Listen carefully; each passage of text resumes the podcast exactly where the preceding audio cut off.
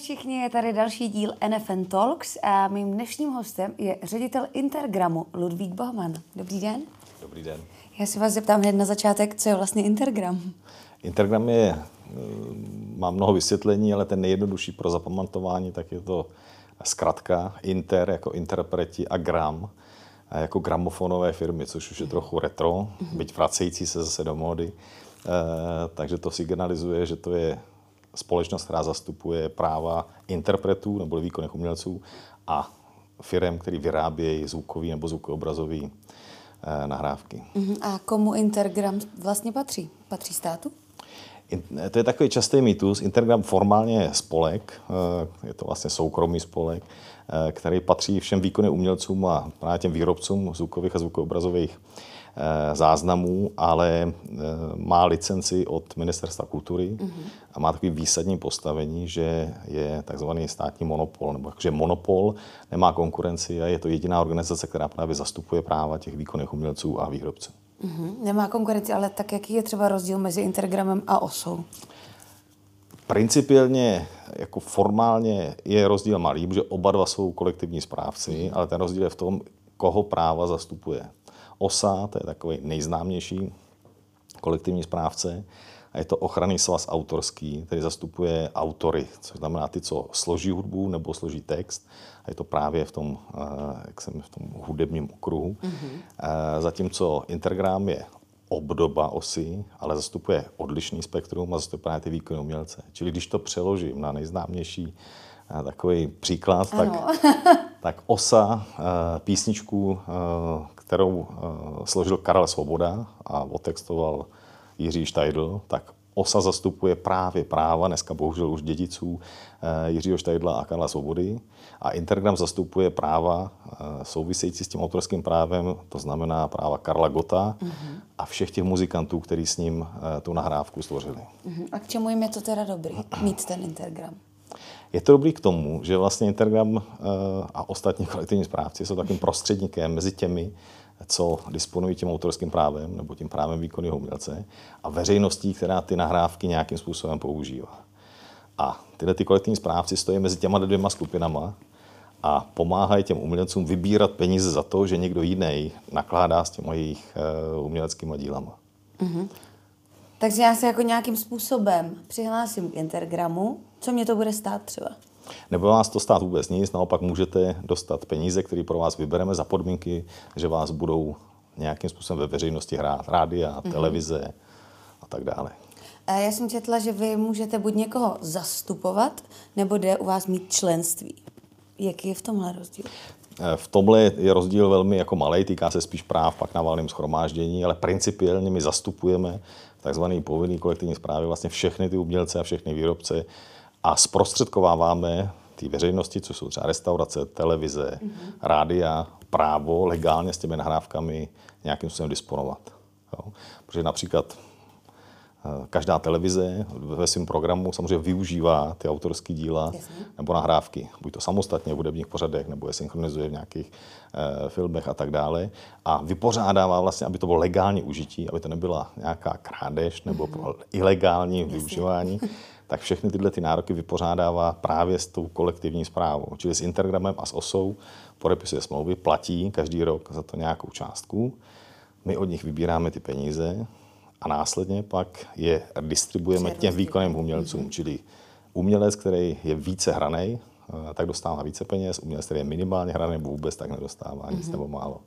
A eh, když mě budete jako zastupovat, jako Intergram, můžu si dál se svojí jako nahrávkou dělat, co chci? Třeba jí dát na streamovací služby? Můžete, to samozřejmě i to je většinou spolupráce skrze výrobce, čili právě jsou i ty oblasti, kde kolektivní zpráva nemá prostor, což jsou právě ty Spotify a YouTube, kde vlastně Instagram eh, nezastupuje tyhle ty práva, ale my jsme právě tím, eh, tou entitou, která stupuje všechny umělce vůči tomu veřejnému, veřejnému použití. Mm-hmm. A vy jste říkal logicky, že samozřejmě, když bude někdo hraný víc, tak dostane víc peněz, ale jak přesně se vypočítává ta odměna pro umělce? To je v podstatě pro lajky e, téměř nepředstavitelný a velmi složitý. A protože to právě takhle strašně složitý, tak proto i tady, proto je Intergram. Proto Intergram je, protože my jsme tak trochu, byť eh, umělci to neradi slyšejí, ale my jsme i tak trochu jako počítačová firma, protože my s těma s tou veřejností, která se skládá ze všech televizních e, stanic, rozhlasových stanic, všech, všech e, jiných, které vlastně produkují tu hudbu, tak my od nich dostáváme takzvané playlisty a my vlastně monitorujeme všechno, co bylo za ten rok nahraný, nebo vysílaný respektive. A my to pak musíme přesně rozanalizovat, dekodovat, co všechno bylo hrané a na základě toho se vybírá teda ty nejvíce uh, hraný interpreti a ty dostávají z toho koláče peněz, který vybereme, největší podíl. A to teda dělá počítač? My dokonce teď uh, jsme vyvinuli nový a uh, preciznější software, který právě jednak na jedné straně obsahuje obrovské množství dat, pro naši představu třeba 10 milionů nahrávek, mm-hmm. máme v databázi, Eh, který jsou schopní zpracovat a přijímat právě eh, těch eh, to nekonečné množství playlistů, co bylo hrané, kolikrát to bylo hrané, jak dlouho to bylo hrané. A pak se to složitým algoritmem právě přechroupává a distribuje na ty jednotlivé umělce. V případě, když, když už nejsou naživu, tak na jejich dědice, mm-hmm. nebo i na uh, hudební soubory a současně ale i na ty právě výrobce. A když budu mít třeba uh pět umělců v rámci nějakého vystoupení nebo v rámci nějaké nahrávky, pět muzikantů. Mm-hmm. Podle čeho se to mezi ně rozdělí jako rovným dílem nebo to má přesný, to je taky nějaký To má přesný kritéria, které jsou obsaženy v takzvaném vyučtovacím řádu. Mm-hmm. A to ty umělci už se dopředu, když vlastně zakládali Intergram, tak se shodli na těch principech vlastně rozdělení. Takže třeba si má zpěvák třeba víc než... Tak, polovina, polovina, zjednodušeně řečeno, nechci jít úplně do detailu výjimka, ale polovina jde třeba tomu výrobci, který tu nahrávku eh, a promo tomu zpěváku pomohl takzvaně udělat. Mm-hmm. Takže polovina jde tomu výrobci, polovina jde těm výkonným umělcům a když je tam skupina, tak vlastně zase zjednodušeně polovina z té poloviny jde zpěvákovi, tomu frontmanovi a zbytek se rozděluje těm, těm jednotlivým interpretům. Každá ta nahrávka vlastně dneska v tom mm-hmm. datovém prostředí má takzvaný ISRC kód, který v sobě, to je jak DNA člověka, okay. a v tom je právě přesně identifikováno, jaká nahrávka byla v jaký sestavě kapelou, kapelou nahrána a pokud se hrála přímo ta konkrétní nahrávka, protože vám může existovat třeba v několika verzích, nebo se na ně vystřídali muzikanti, takže i takhle do takového detailu vlastně my jsme schopni rozklíčovat podíl a záslužnost těch umělců a pak ty peníze distribuovat. Mm-hmm. Že je to gigantický algoritmus, který, který eh, je velmi těžký a vlastně i s tou složitostí toho světa, která je pořád víc a víc, novýma médiama vlastně a frekvencí toho užívání. Čím víc rádí je, samozřejmě tím víc nahrávek je. Eh, takže je potřeba eh, jít s dobou i právě s tou technologickou vybaveností. Uh-huh. A kdybych třeba chystala jako uh, živý vystoupení, musím mít nějakou licenci od Intergramu? Od Intergramu ne, ale uh-huh. tohleto takzvané to živé vystoupení, to je, uh, například ochrany svaz autorský, tam ty práva autorské musíte vypořádat. Čili musíte dopředu nahlásit, že bude nějaká veřejné vystoupení uh, a z nějaký symbolický poplatek vlastně se ten organizátor ty akce vypořádá a může pak tedy hrát věci, které uzná za vhodný. Ale to s vámi nesouvisí. Ne, to je s výkonný umělci to ne. Mm-hmm. Ale vy jako Intergram určitě zastupujete i herce nejenom uh, hudebníky. Ano. A pokud třeba, dejme tomu, hraju, já nevím, v divadle nějaký představení, pak třeba v seriálu a pak třeba v reklamě, z toho taky je odměna, i třeba z reklamy? Reklama, eh, my z hlediska eh, herců vlastně máme pouze, pouze záznamy, který nebo nejče, největší zdroj peněz je v, here, v herecké oblasti je takzvané reprízné. A to je smlouva vlastně eh, smlouva s Českou televizí, mm-hmm. kde když se opakují některé pořady, tak právě z toho se opakovaně, opakovaně platí. Jinak samozřejmě v té herecké branži výrazně převládá individuální vlastně vypořádání svých práv. Ty herci jsou placeny na místě za určitý den a tak dále. Mm-hmm. A přesah na Intergram pak eh, mají tím způsobem, že dodávají takzvaná prohlášení, kde dokládají právě tyhle ty svý příjmy.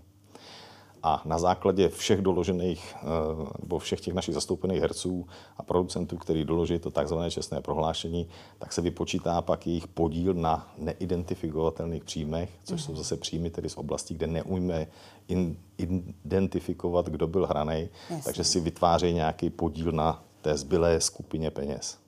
Mhm. Takže to se vypočítá úplně jinak, než ano. když jde o hudebníky. Ano, každý má vlastně jiný, jiný, jiný způsob toho výpočtu. Uh-huh. Jak moc zpětně si můžu uplatnit tu odměnu? Obecně, zejména u tedy třeba eh, producentů audiovizuální, tak eh, je tři roky zpátky. Tři roky? Ale samozřejmě ideální je, když eh, se hlásí každý rok a zvyšuje to vlastně i zjednodušuje to práci, čili funguje to, Intergram funguje tak, že vlastně to, co bylo hraný nebo realizované v roce 2021, tak následující rok v létě 2022, zrovna teď, se vyplácí ty peníze. Jo. Půl roku se to různě chroupe připravuje, ale kdyby náhodou na to někdo zapomněl, tak má tři roky zpátky, aby jako vlastně může nahlásit to zpětně. A jak to udělám? Vy mě nějak upozorníte? Nebo máte nějaký formulář na webu? Nebo jak se to vlastně dělá? Všechny ty informace jsou dohledatelné na, eh, na webu, ale správně by to mělo být tak úplně příklad ideál, že vlastně se přihlásím k Intergramu, uzavřu s ním smlouvu, eh, předám mu kontaktní údaje a my pak automaticky vlastně vyzýváme a informujeme mm-hmm. o nejrůznějších termínech a akcích, které mají. Takže vlastně do konce března se vždycky předkládá to čestné prohlášení za předchozí rok ale i kdyby ho dodali později, tak s tím umíme nějakým způsobem pracovat. Uh-huh. A jak často se to teda vyučtovává? Jednou ročně? Jednou ročně, jednou ročně bylo to právě uh, podmíněno tou mimořádnou složitostí a relativně starým softwarem. Uh, a já jsem právě do Intergramu přišel v roce 2019 a měl jsem závazek nebo úkol, že, že musíme přejít jaksi na technologicky výrazně kvalitnější model, ale letos poprvé, teda po těch třech letech se nám podařilo, že letos vyučtovám poprvé v tom novém softwaru který bude rychlejší eh, a přesnější a právě příští rok už nechceme čekat až do léta, ale jsme připraveni to eh, udělat ještě před prázdninami a postupně zkracovat stále tu lůtu. Jinak mm-hmm. ze mhm. zákona máme povinnost do konce září vždycky vypořádat a? ten předchozí rok. To je naše taková zákona jako lůta. To je dobré vědět. tak. A mě teda z toho, co říkáte, ale vyplývá, že to má samý výhody. Proč, to teda, proč teda někdo třeba není přihlášený k Intergramu? No to je velká otázka. Ona ta oblast je taková, výhody to má, s tím souhlasím, uh, protože jsou to peníze navíc. Hmm. Uh, když jsem in, interpret nebo výrobce, který je úspěšný a hraný, nebo producent, tak jsou to jako opravdu peníze v řádu 100 tisíců třeba až miliony. Hmm. Eh, ročně. Samozřejmě ten, kdo má zahráno pár písniček ročně, tak nemůže s těmihle částkama eh, počítat. počítat. Celkově my rozdělujeme přes půl miliardy každý rok, vlastně, což jsou eh, peníze relativně solidní, byť máme tedy zase ale obrovské množství těch členů. Je to o těch, o těch umělcích a o jejich zodpovědnosti. No.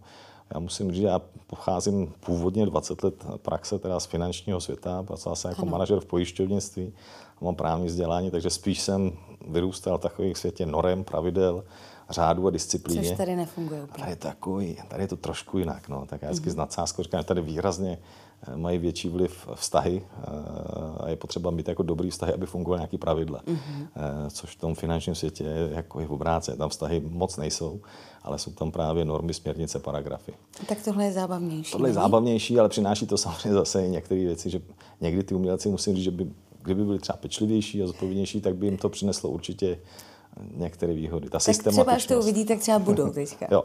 Určitě máme nové webové stránky, takže je možné veřejně eh, se eh, dopátrat, eh, co Intergram je, k čemu slouží, jsou všechny možné, nebo zveřejňují všechny možné návody, jak opravdu jednoduše a srozumitelně i pro člověka, který není technicky zdatný, tak aby pochopil, jak se proklikal a co má, co má dělat.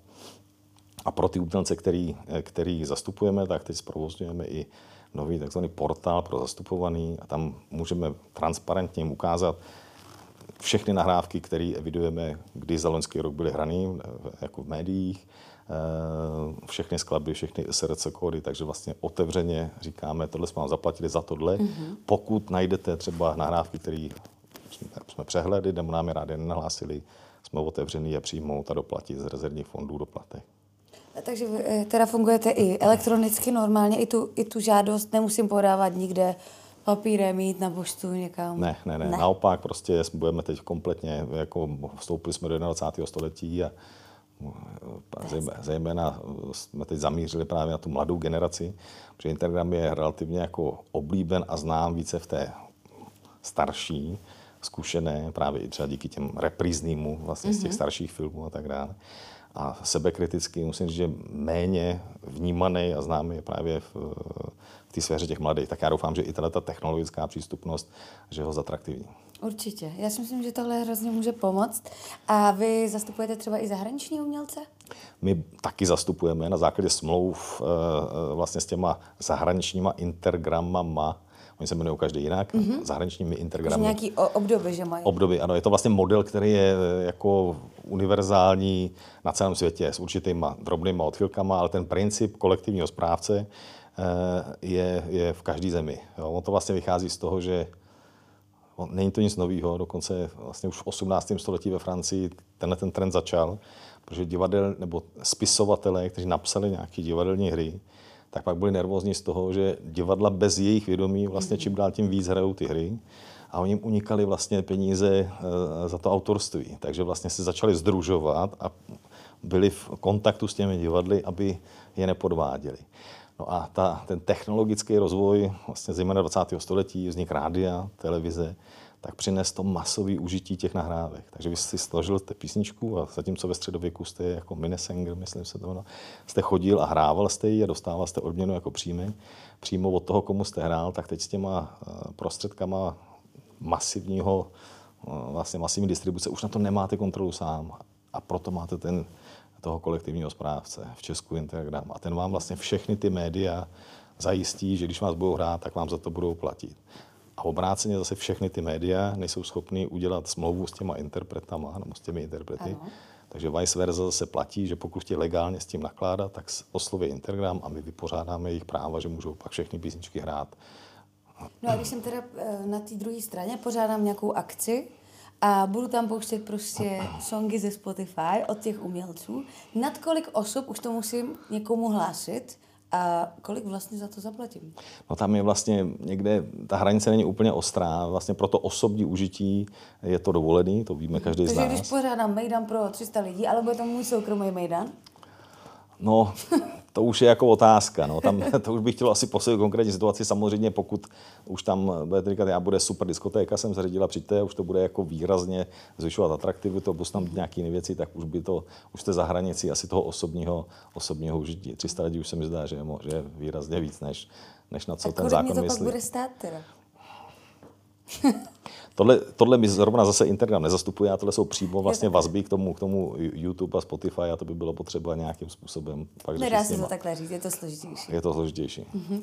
Vy jste v Instagramu říkal, že jste od roku 2019, tak jak jste tam spokojen?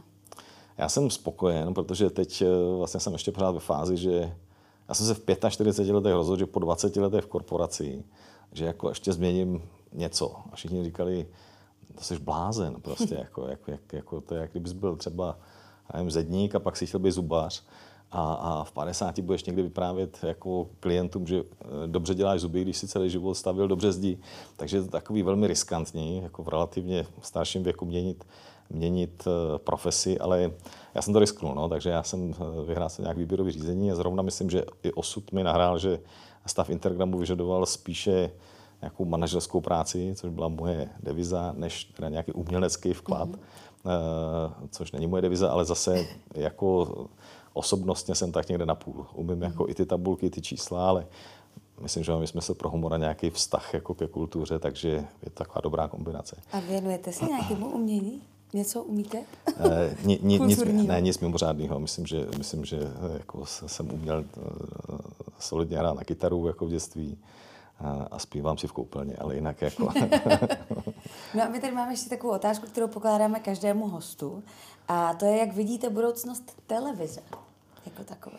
To je velké téma. Já o tom častokrát přemýšlím, dokonce jsem i s řadou fundovaných osob eh, na to téma jako hovořil a mám takovou dvojí optiku, nebo mm-hmm ne komplexní vhled, ale myslím, že budeme asi překvapeni, že tam je mnoho faktorů.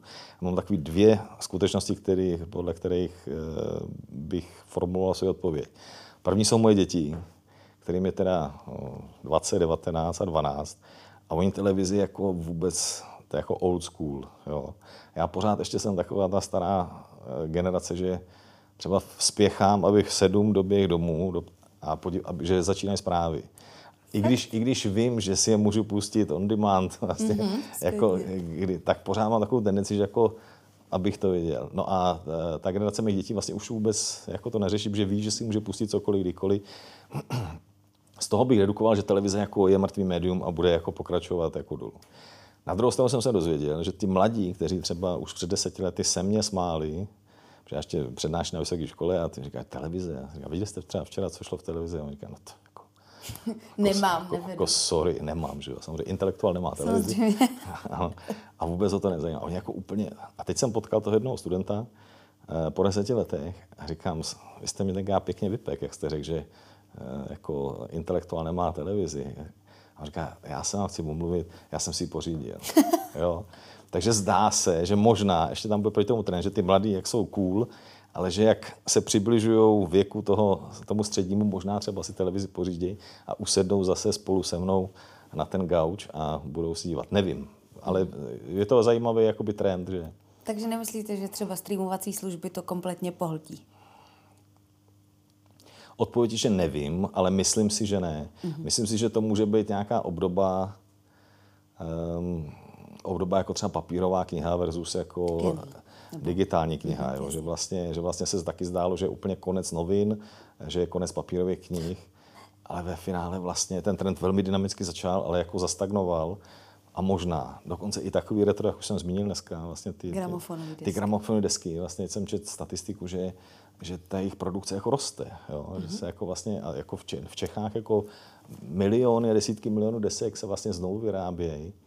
Hmm, a to, jsem, to, čekal, retro, to no. jsem čekal, že je naprosto, jako, naprosto to je obor a zdá se, že to nějakou hodnotu, hodnotu má. Takže já si myslím, že furt ten segment určitých osob, který eh, chtějí se kouknout na tu televizi a přináší to nějakou eh, jako periodicitu, nějakou jistotu, nějakou stabilitu.